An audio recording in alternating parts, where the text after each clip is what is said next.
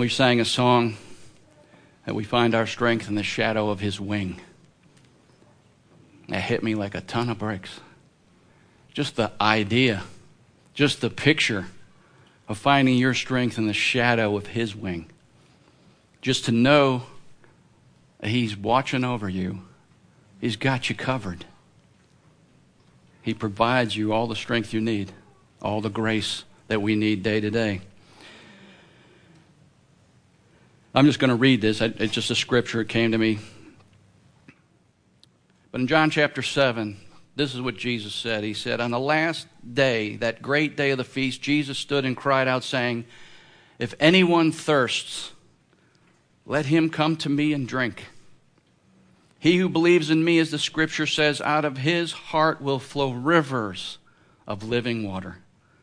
But this he spoke concerning the Spirit, whom those believing in him would receive.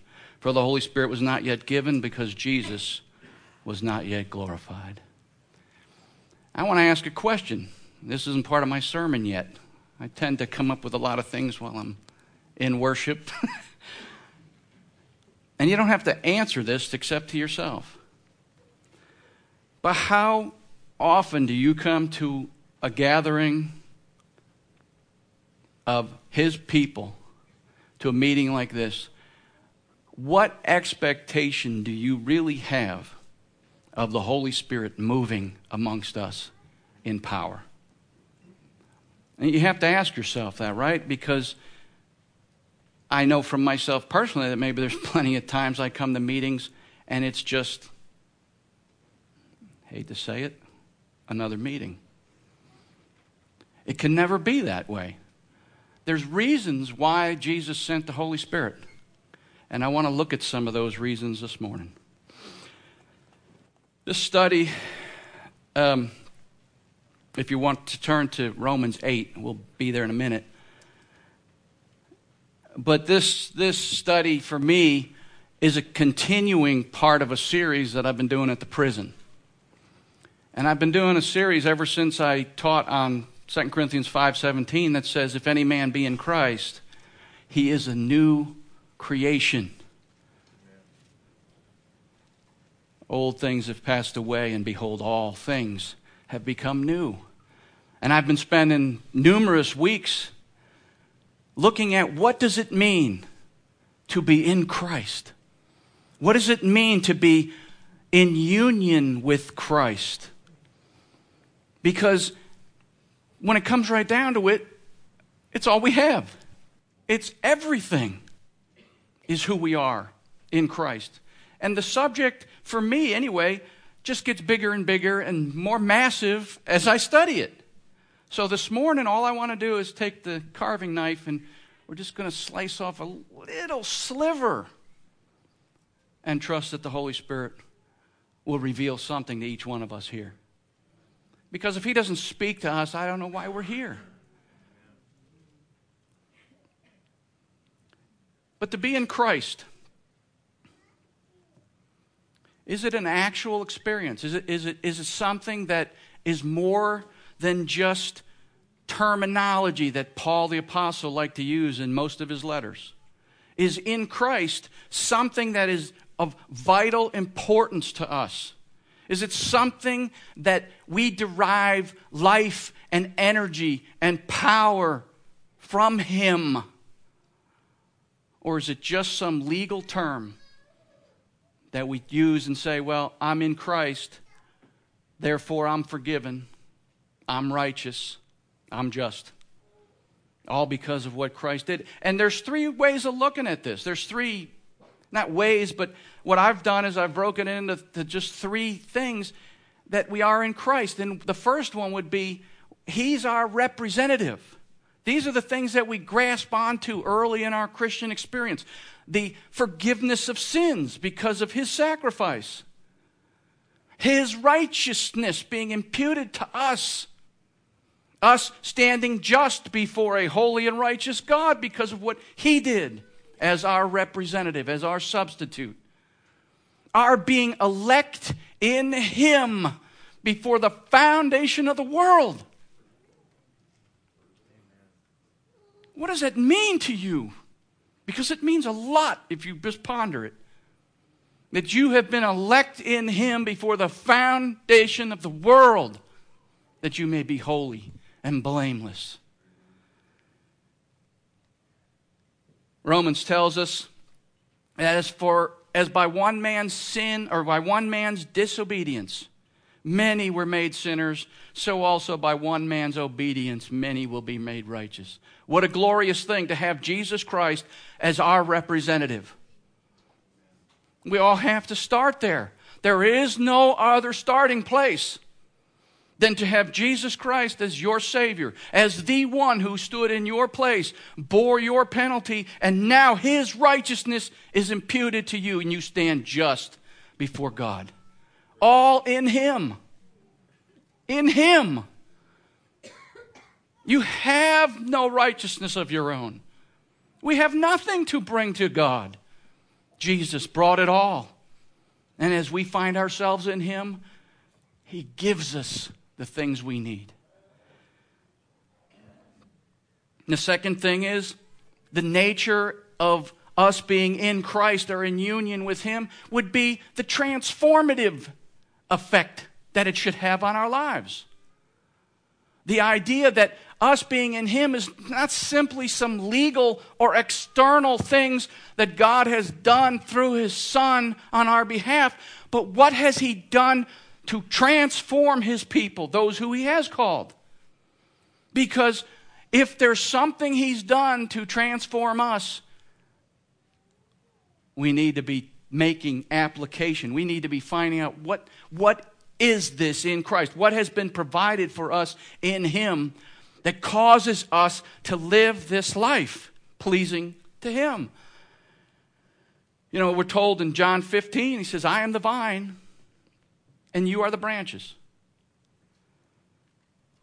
He who abides in me and I in him bears much fruit, for without me, you and I can do absolutely nothing. Zero. It's all him, isn't it? It really is. It's us in our desperateness of faith. That's how I see it. Because as a sinner, you are in a desperate need of clinging and holding on to the one, not a series of doctrines or a series of, of beliefs, so to speak, but you are clinging on to the one who brings you salvation. You're holding on to Jesus. You're holding on to a person who has pioneered the way from here to there. And he has made a way for us all. And then there's the consummation of all things, those who will be found in him at the end.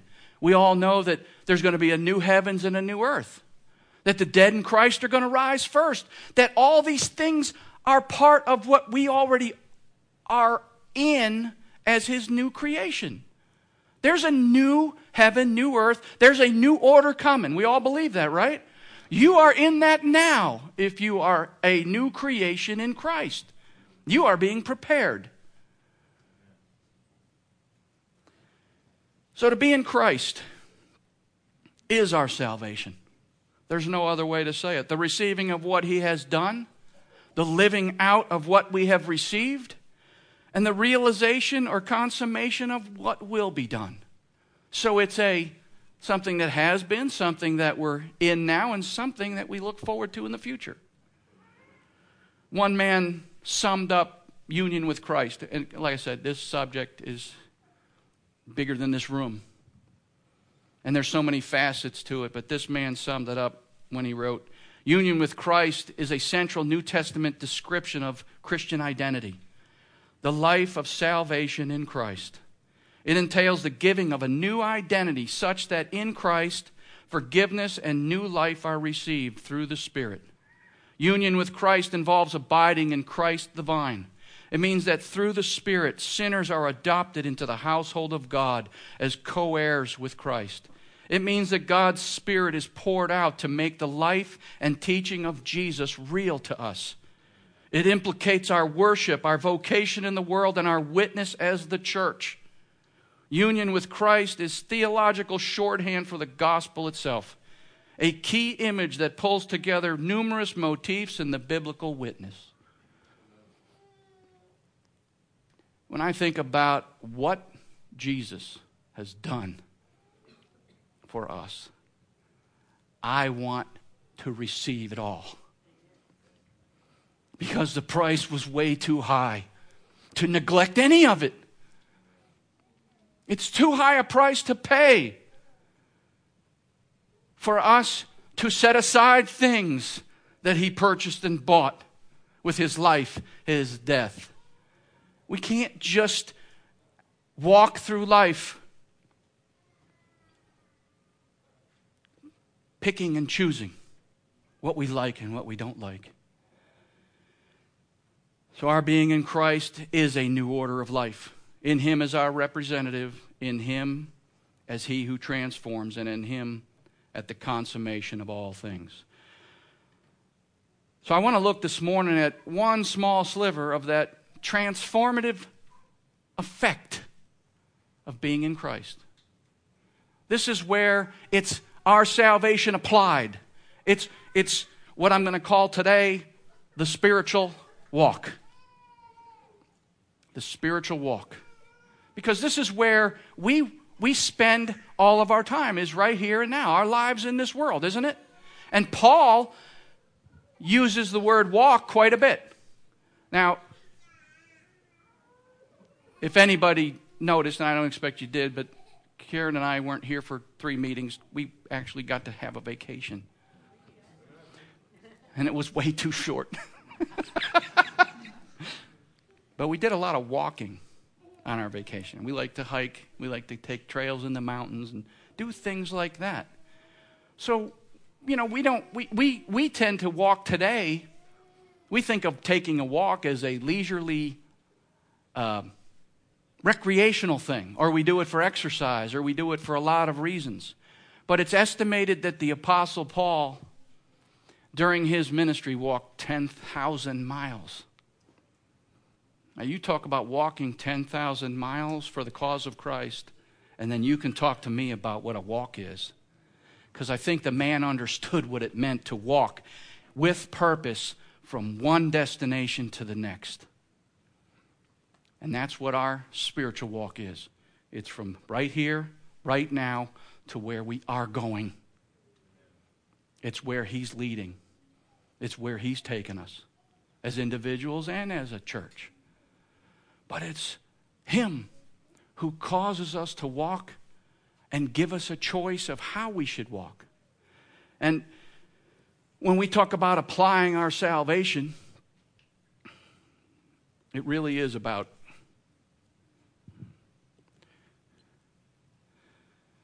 how we live our lives. If you were going to define what it means to walk, see, I like to use, I like to take the simplest, for me, this is how I learn. Take the simplest thing in the Bible, walk, and think, well, what is, it, what is Paul talking about? Now, I, I just, you know, estimated, eh, estimated 10,000 miles. Paul walked from one destination to the other. It's, it's one step in front of another, right? You don't start here and get there in one step, do you? It's a walk. It's a progression, it's a transporting of yourself from here to there. And it's done one step at a time. Scripture would define it, though, as also to regulate one's life. Your walk is your life, isn't it? It's how you conduct yourself, it's how you pass your life. You are going through this journey one way or another. You, you don't have a choice, do you? I mean, aren't you kind of stuck in this world? You've, you've got no choice but to keep moving somewhere, right? You, you, you're going somewhere. But in Romans 8, let me get there, Romans 8, and verse 1 says, There is therefore now no condemnation to those who are in Christ Jesus, who do not walk according to the flesh, but according to the Spirit. For the law of the Spirit of life in Christ Jesus has made me free from the law of sin and death.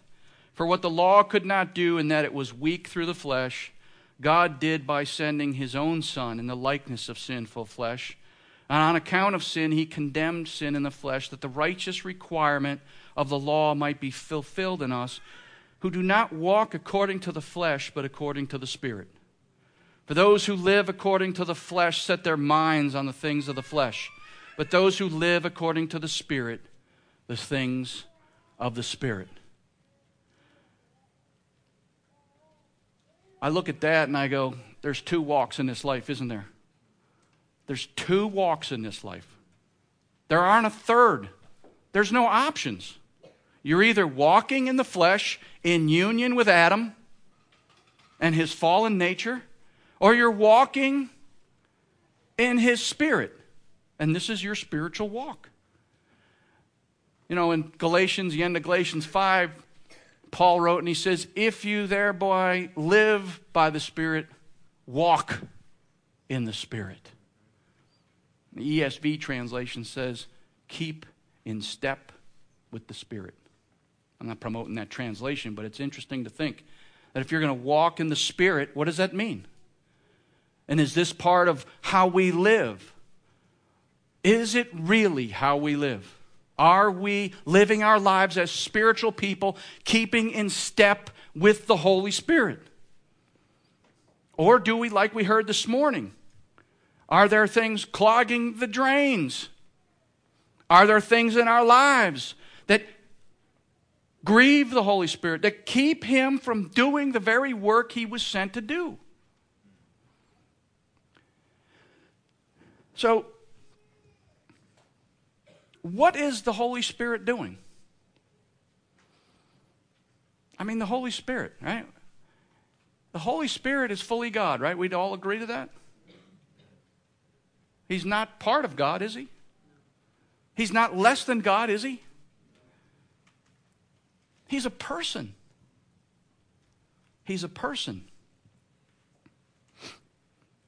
Now, we all know that the difference between walking or we should know, the difference between walking in the flesh and walking in the spirit is really two different natures. You're either following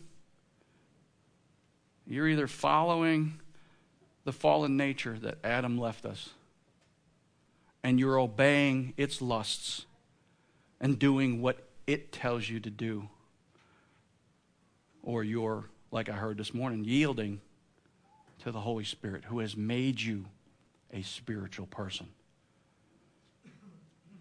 But is there a way to, to hinder that walk? You know, in the beginning, way back in the beginning of the Bible, right? Genesis chapter 1, man was created in whose image? Right? Man was created in the image of God because he said, Let us make man in our image, according to our likeness. So God created man in his own image. In the image of God created he them. Male and female created he them. What happened? At one point, right, we all know the Genesis story and we look back and go, well, that's so many thousands of years ago. We don't know what that image was truly like, do we? We look back and we go, that must have been a wonderful place to live and to exist, to be created in the image of God and have that creation, you being created, to have communion and fellowship with your Creator. Unbroken. We don't know what that's like because we were born separate, weren't we?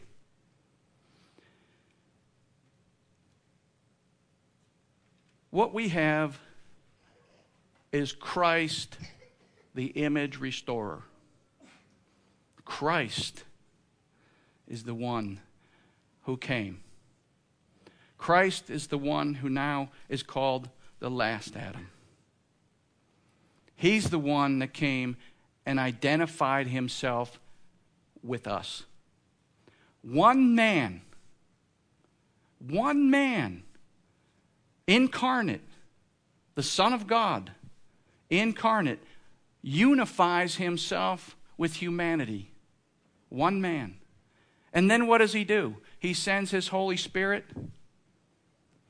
and his Holy Spirit unifies many to himself.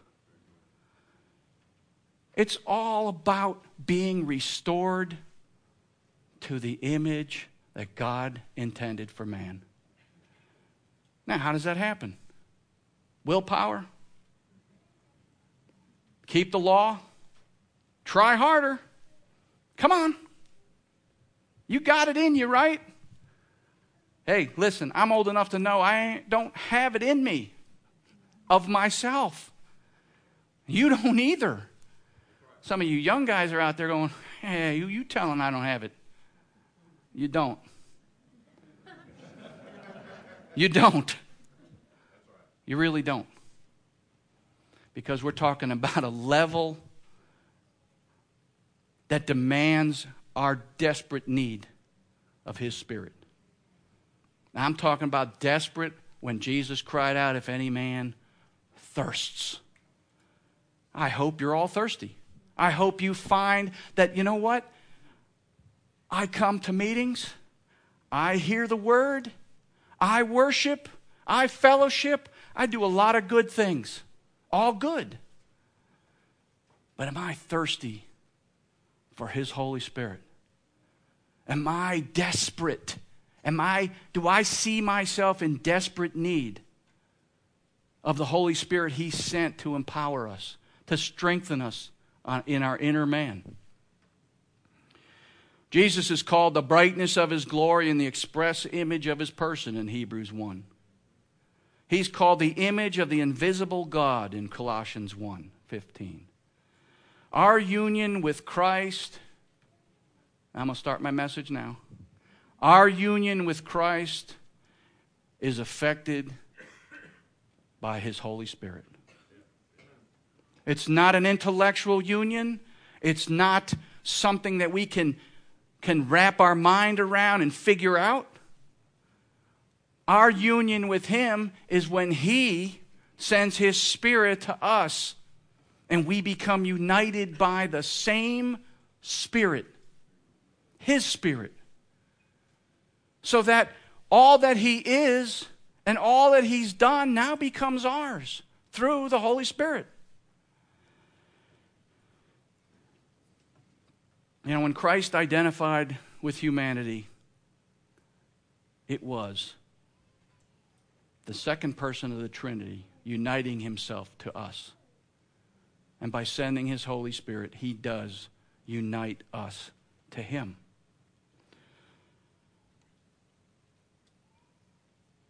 Did you just turn over to John chapter 14? We all know the farewell discourse. in John chapter 14, we all know that at this point, Jesus knows his hour has come. He's getting ready to leave. He knows what's about to come to pass to these men. Men like Peter who think they've got it all together. Men like Peter who, like some of us, thought, nah, they're all going to forsake you, but not me. Nah, nah, I'm strong. I've got it.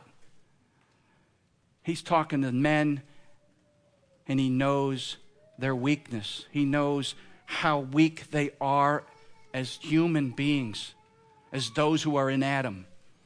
But in John chapter 14 and verse 10, he says, Do you not believe? And this is talking about his, his oneness and his unity with the Father through the Spirit. Here we got here we got the Trinity all as one.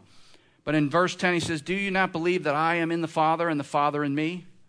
The words that I speak to you I do not speak on my own authority, but the Father who dwells in me does the work." How does the Father dwell in Jesus?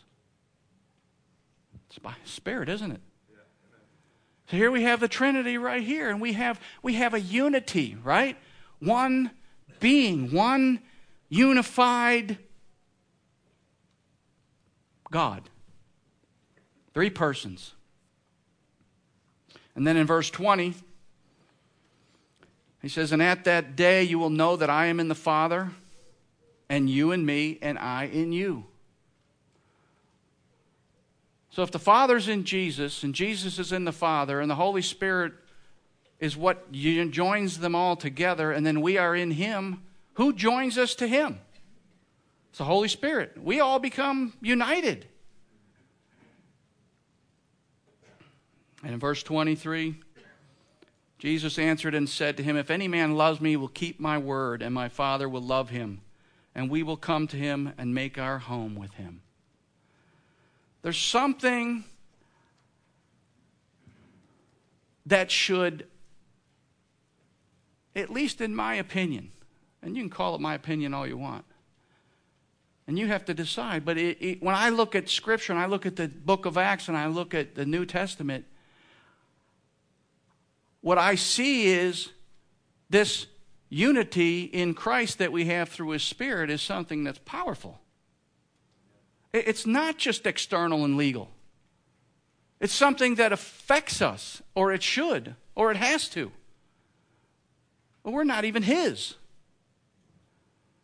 Because when we're united to Him through His Spirit, something has got to change in our lives, doesn't it? You've been translated from the power of Satan and his dark kingdom and him as your ruler to where? The kingdom of light, the kingdom of his son, and you now are under his rulership. Right there, that ought to transform you. Something needs to change. But the person of the Holy Spirit, and, and you know, I guess through the years I've heard enough people, and, and I'm not, I don't want to be, I'm not trying to be critical. But I've heard, and not, not talking about in here, just talking about people who you begin to hear people refer to the Holy Spirit as it. Or we, and I know what people mean when they say this, and again, I'm not criticizing, the baptism. I know what they mean. The Holy Spirit is not the baptism, the Holy Spirit is a person. The Holy Spirit is a person. And that person was sent to live in us. So the person of the Holy Spirit, one in, one in the same God as the Son and the Father, isn't he? Now, Bruce Ware, in a small book he wrote on the Father, Son, and Holy Spirit, this is how he defined the Trinity. He said, There is one and only one God, externally eternally, I'm sorry, eternally existing and fully expressed in three persons the Father, the Son, and the Holy Spirit. Each member of the Godhead is equally God. Each is eternally God, and each is fully God. Not three gods, but three persons in one Godhead.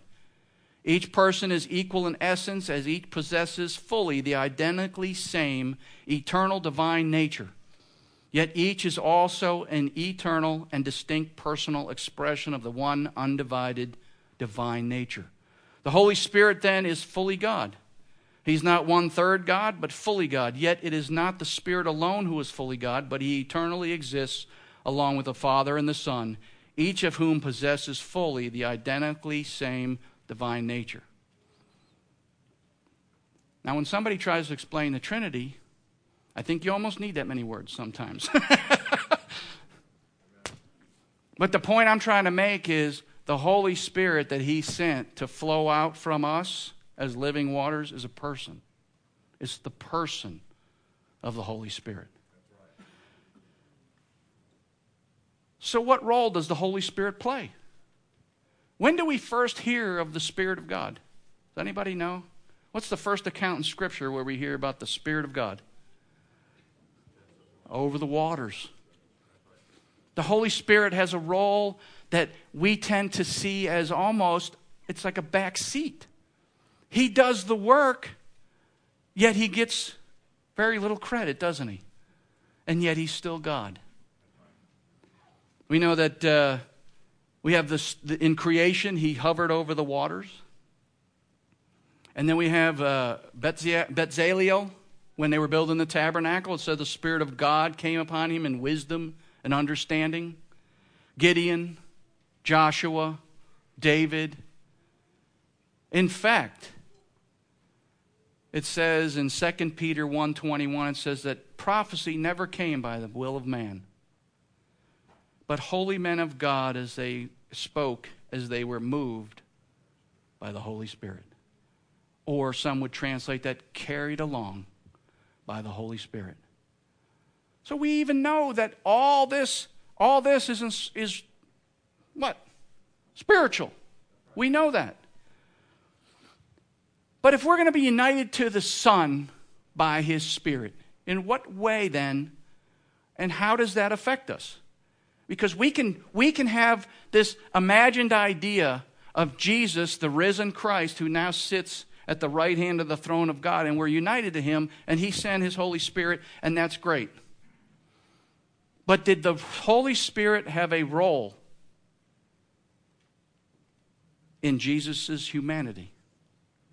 Because when it comes right down to it, that's what we're united to. We know that he was conceived by the Holy Spirit, right? The incarnation only took place because of the Holy Spirit overshadowing Mary. We know that when he went to be baptized in the river Jordan that the Spirit came upon him. We know that after he left the Jordan, he was, I like to read this, he was driven or he was led by the Spirit into the wilderness. When he was done being tempted, it says that he returned in the power of the Spirit to Galilee. When he read out of Isaiah in the synagogue, what did he read? He read that the Spirit of the Lord is upon me. And he went on to read all that was prophesied about him. Jesus even said, If I cast out demons by the Spirit of God, surely the kingdom of God has come upon you. And then we all know Acts 10:38. How God anointed Jesus of Nazareth with the Holy Spirit and with power, who went about doing good and healing all who were oppressed by the devil, for God was with him. Amen. So when we look at Jesus the man, when we look at Jesus, flesh and blood like us, living here in this earth, who empowered him and who assisted him to do all the works that he did? It's the Holy Spirit. He was as dependent as he expects us to be. He was given the Spirit without measure, it says. What a life. That every word he spoke then became the Word of God. I wish that we all could just close our mouths and only speak when the Holy Spirit told us to say something. That's not going to happen. I know people, I know myself. But we got to remember that Jesus, in his humanity, was dependent upon and was assisted by the Holy Spirit as a man to do all the things that he did. And yet, he did them all, never sinned, and now he, because of what he did, restored the image of man that was lost. He became the restored image. He became the obedient one who followed God 100%, overcame the devil in every way, defeated him in every sickness and ailment, cast out demons, all by the power of the Holy Spirit. So, if it's the Holy Spirit that unites us to Him, Is it the same Holy Spirit? I mean, is it the same Holy Spirit that assisted Jesus? Is this the same Holy Spirit that He sent? Because we know He sent the Holy Spirit, right? He sent the Holy Spirit to His church so that we could all speak in tongues. That's not hardly the end, is it? That's like the beginning. That's like the beginning. And I preached a little bit of this at the prison, and I thought, you know, there are people in this world who will try to tell you that the Holy Spirit doesn't do certain things anymore in this world. And you know what my answer is to that? Who do you think you are? Who do you think you are to tell others what the Holy Spirit is still doing or not doing? How dare you ever, in your scholarly, intellectual hierarchy, think that you could tell others what the Holy Spirit in His person is doing or not doing today? Because I want the Holy Spirit in fullness here and in my life because He was sent to live through us.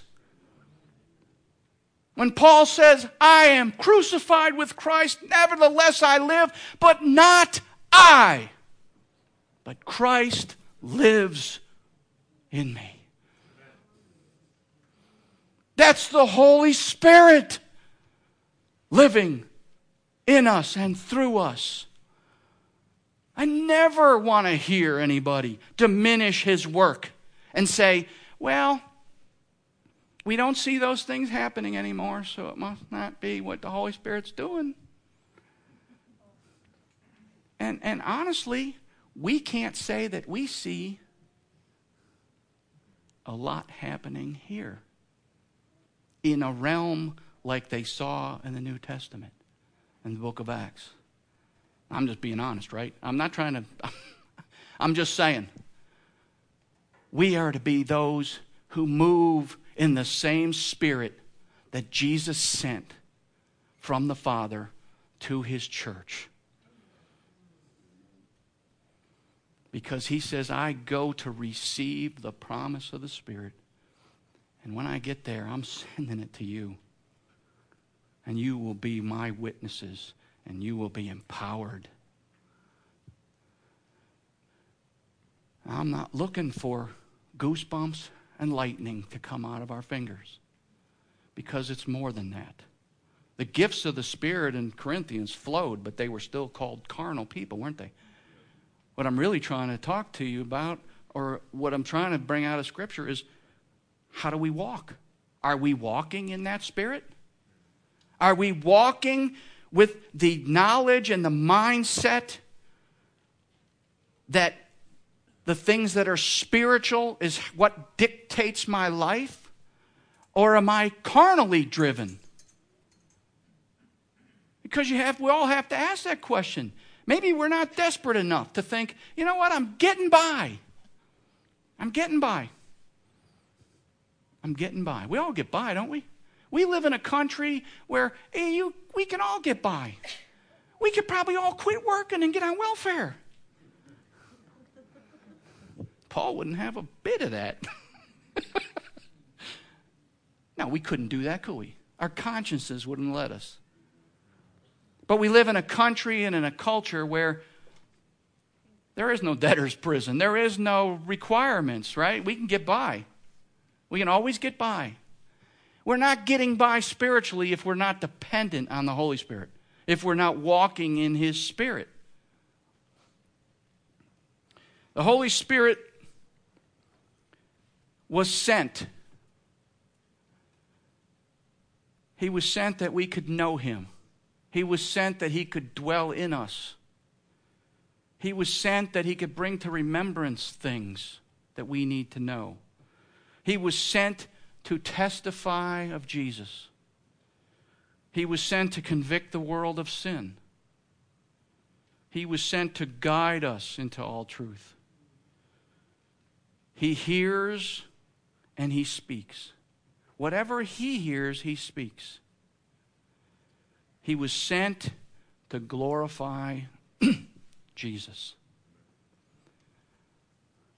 So if I catch any of you in here barking like a dog and clucking like a chicken and laughing uncontrollably, I'm going to tell you that's not glorifying Jesus, and that is not the Holy Spirit. That's easy enough to define that one, isn't it? If you're writhing around on the floor and carrying on, I'm sorry, brother, but there's no glorifying Jesus in that. And that's what he was sent to do. So Jesus said he would send the Holy Spirit. And when did he when did he send him? Pentecost, right? We all know the story of Pentecost.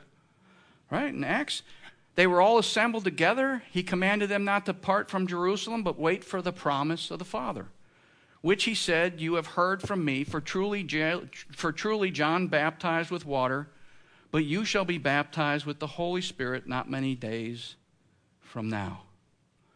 All right, when John baptized in water, he dipped his hand in the Jordan and he took a few drops and sprinkled it on their heads, right? And he said, and so Jesus said, just like John was baptizing in water, I'm going to baptize you in the Holy Spirit. It's going to be little bits of drips kind of hitting you. Now, when you're baptized by John in the Jordan, you're fully immersed. You're totally enveloped in the Holy Spirit, then, aren't you? If Jesus is going to baptize you like John baptized in the Jordan, you should expect to be endued, totally enveloped with His Holy Spirit. He didn't send them in little drips, drops. It said in the when they were all in the upper room waiting, and a sound came from heaven like a mighty rushing wind, and it filled the room. And they all spoke in tongues and prophesied. Just like we do here. No, we don't have to do that to walk a spiritual life. It's just what happened then, isn't it?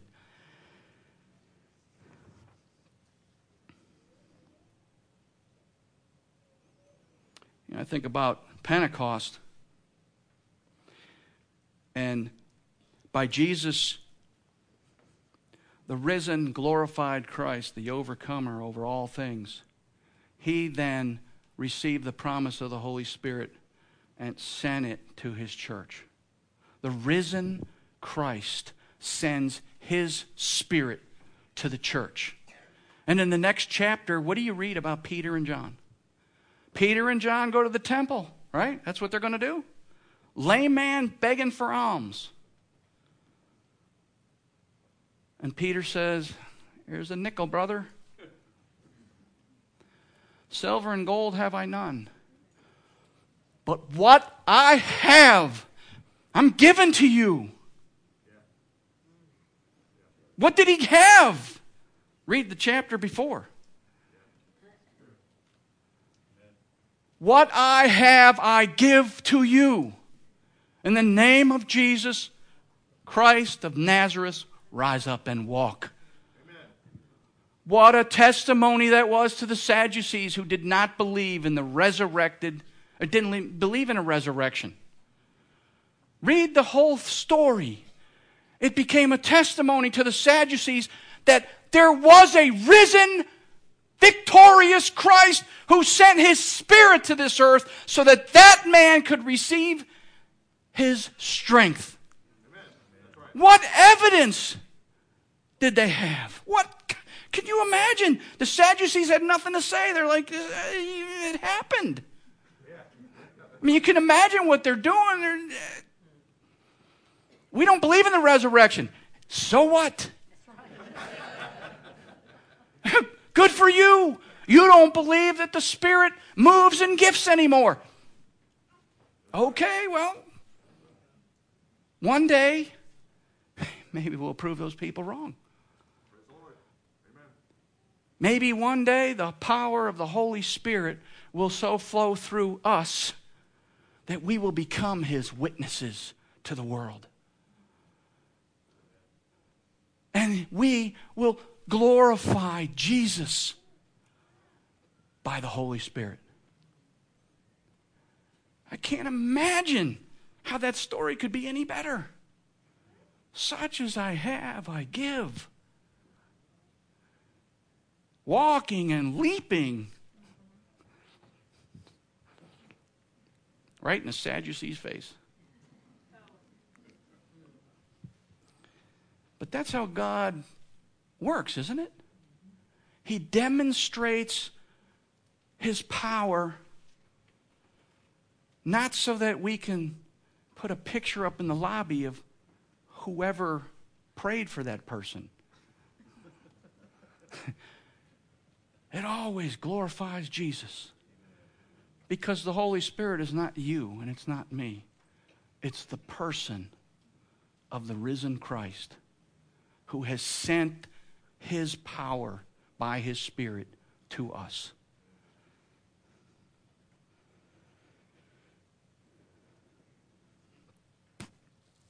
His victory then becomes ours. His experience as a human,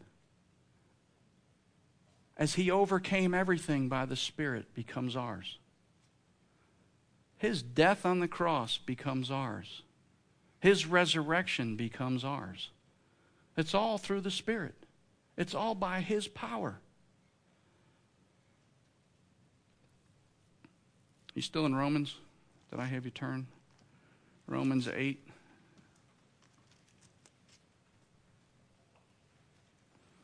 So, how do we walk in the Spirit? Or better yet, let me contrast that. How did you at one time walk in the flesh? Did whatever your nature told you to do, didn't you? You didn't give it a second thought, did you? You just did. It was like natural, wasn't it? Do you think that Jesus, by sending his Holy Spirit, expects us now to have totally transformed lives by the power of His Spirit? Or do you think we can sort of enter in to the Spirit on a Sunday morning? I mean, is, is your walk is your walk every day? Monday through I mean really? Is it every day? You're walking through this world every day, right? How do you walk through this world on Monday through Saturday? Are you walking with a spiritual mindset or do you just figure, you know what, I'll just get into it on Sunday? Are we setting aside spiritual matters in place of carnal matters?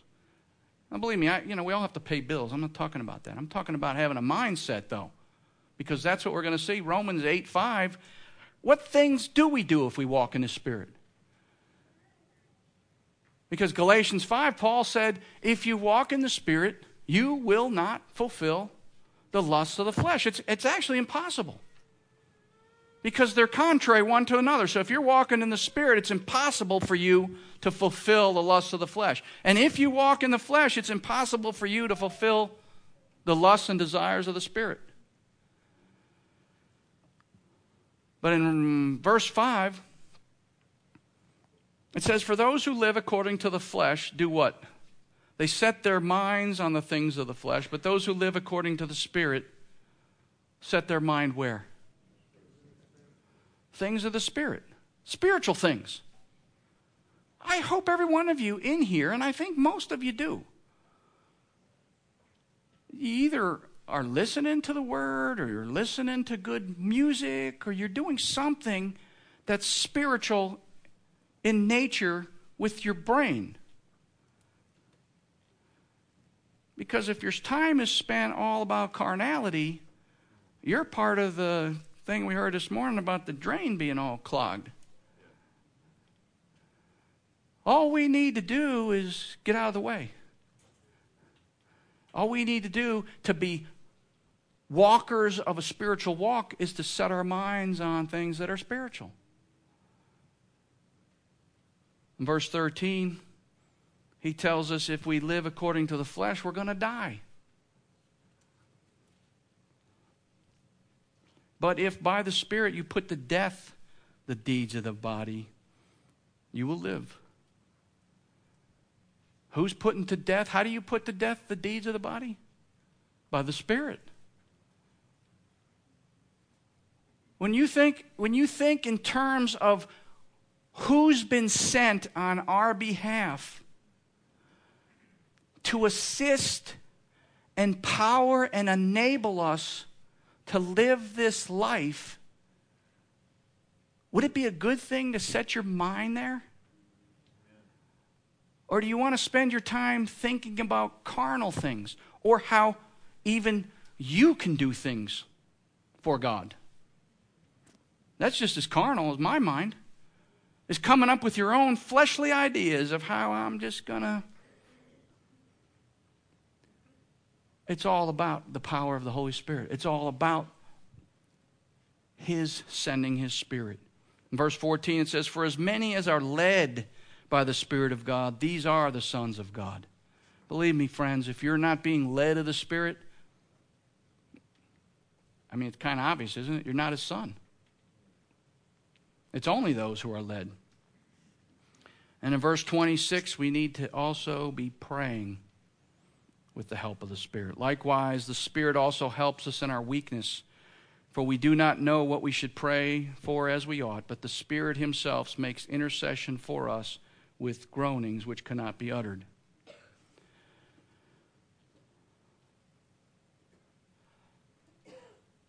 So when we think of, in terms of us being united to Christ, with us being in union with Him and all He has done and all He is doing and all He has accomplished, it's always going to be through His Spirit. Because Jesus is in heaven in a glorified human body at the right hand of the Majesty on high but He sent His Holy Spirit here to unite us to Him as the victorious, overcoming Redeemer.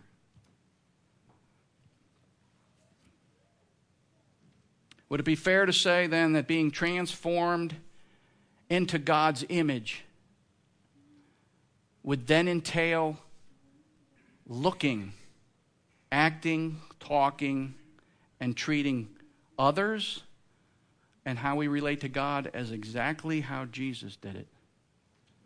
I mean, that's what we're all looking for, isn't it? To walk and live as Jesus lived. Well, remember how he did it. And it was by the power of the Holy Spirit. Jesus didn't just come down to earth and go, I'm Son of God. I got this. No, I got this.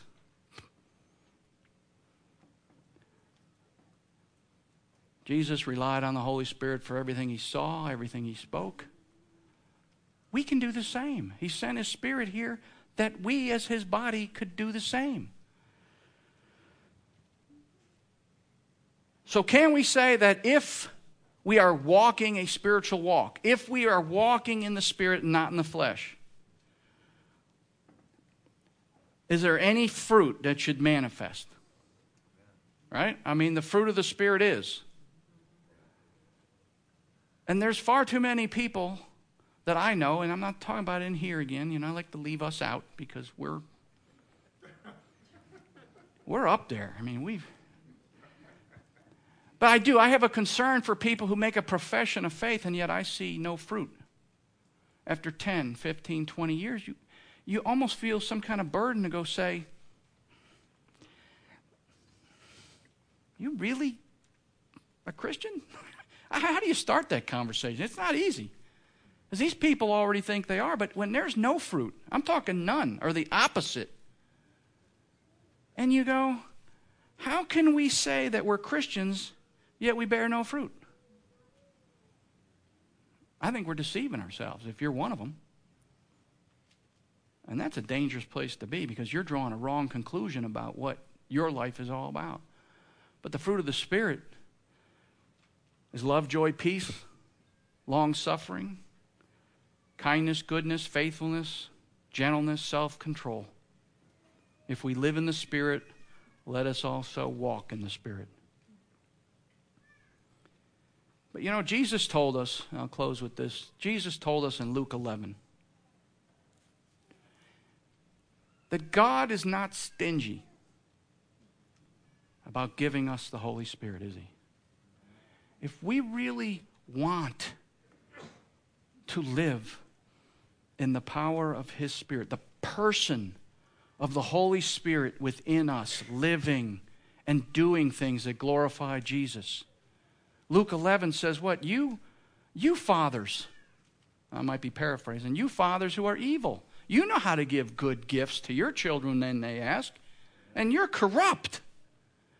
how much more is your heavenly Father willing to give you the Holy Spirit?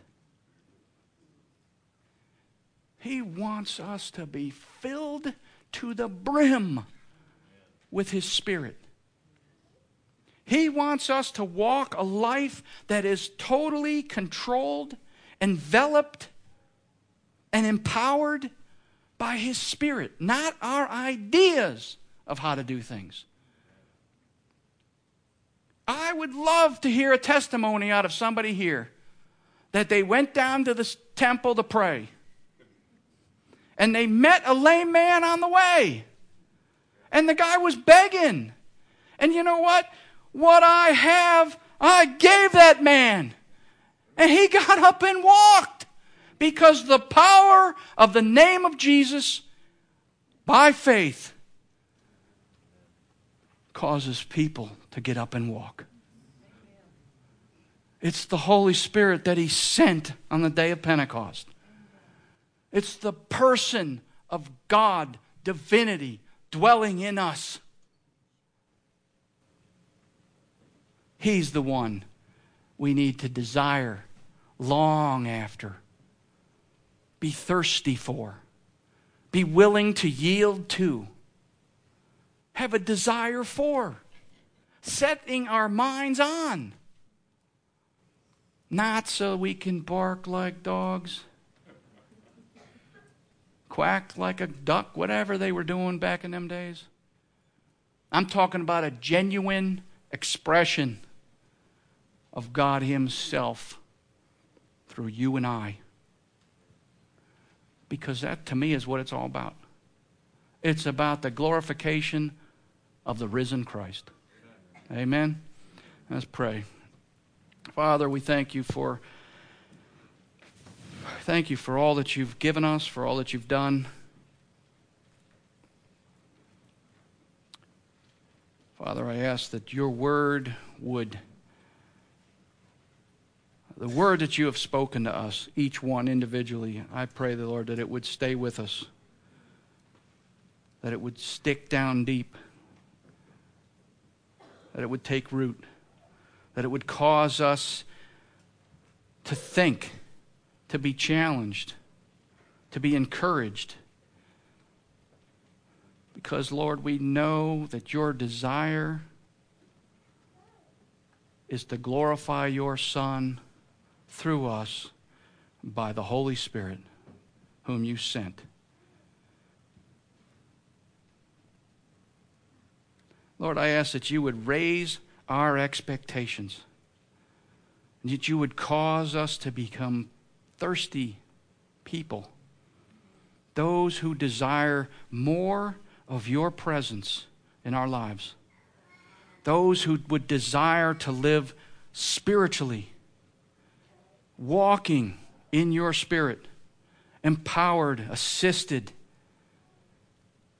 by your Holy Spirit. We thank you for these things, Lord. We just thank you that you are always faithful and that you are so good to us, and that you are so giving, and that you are so generous. We look to you for all these things, for we ask in Jesus' name. Amen. Amen. Stand your feet.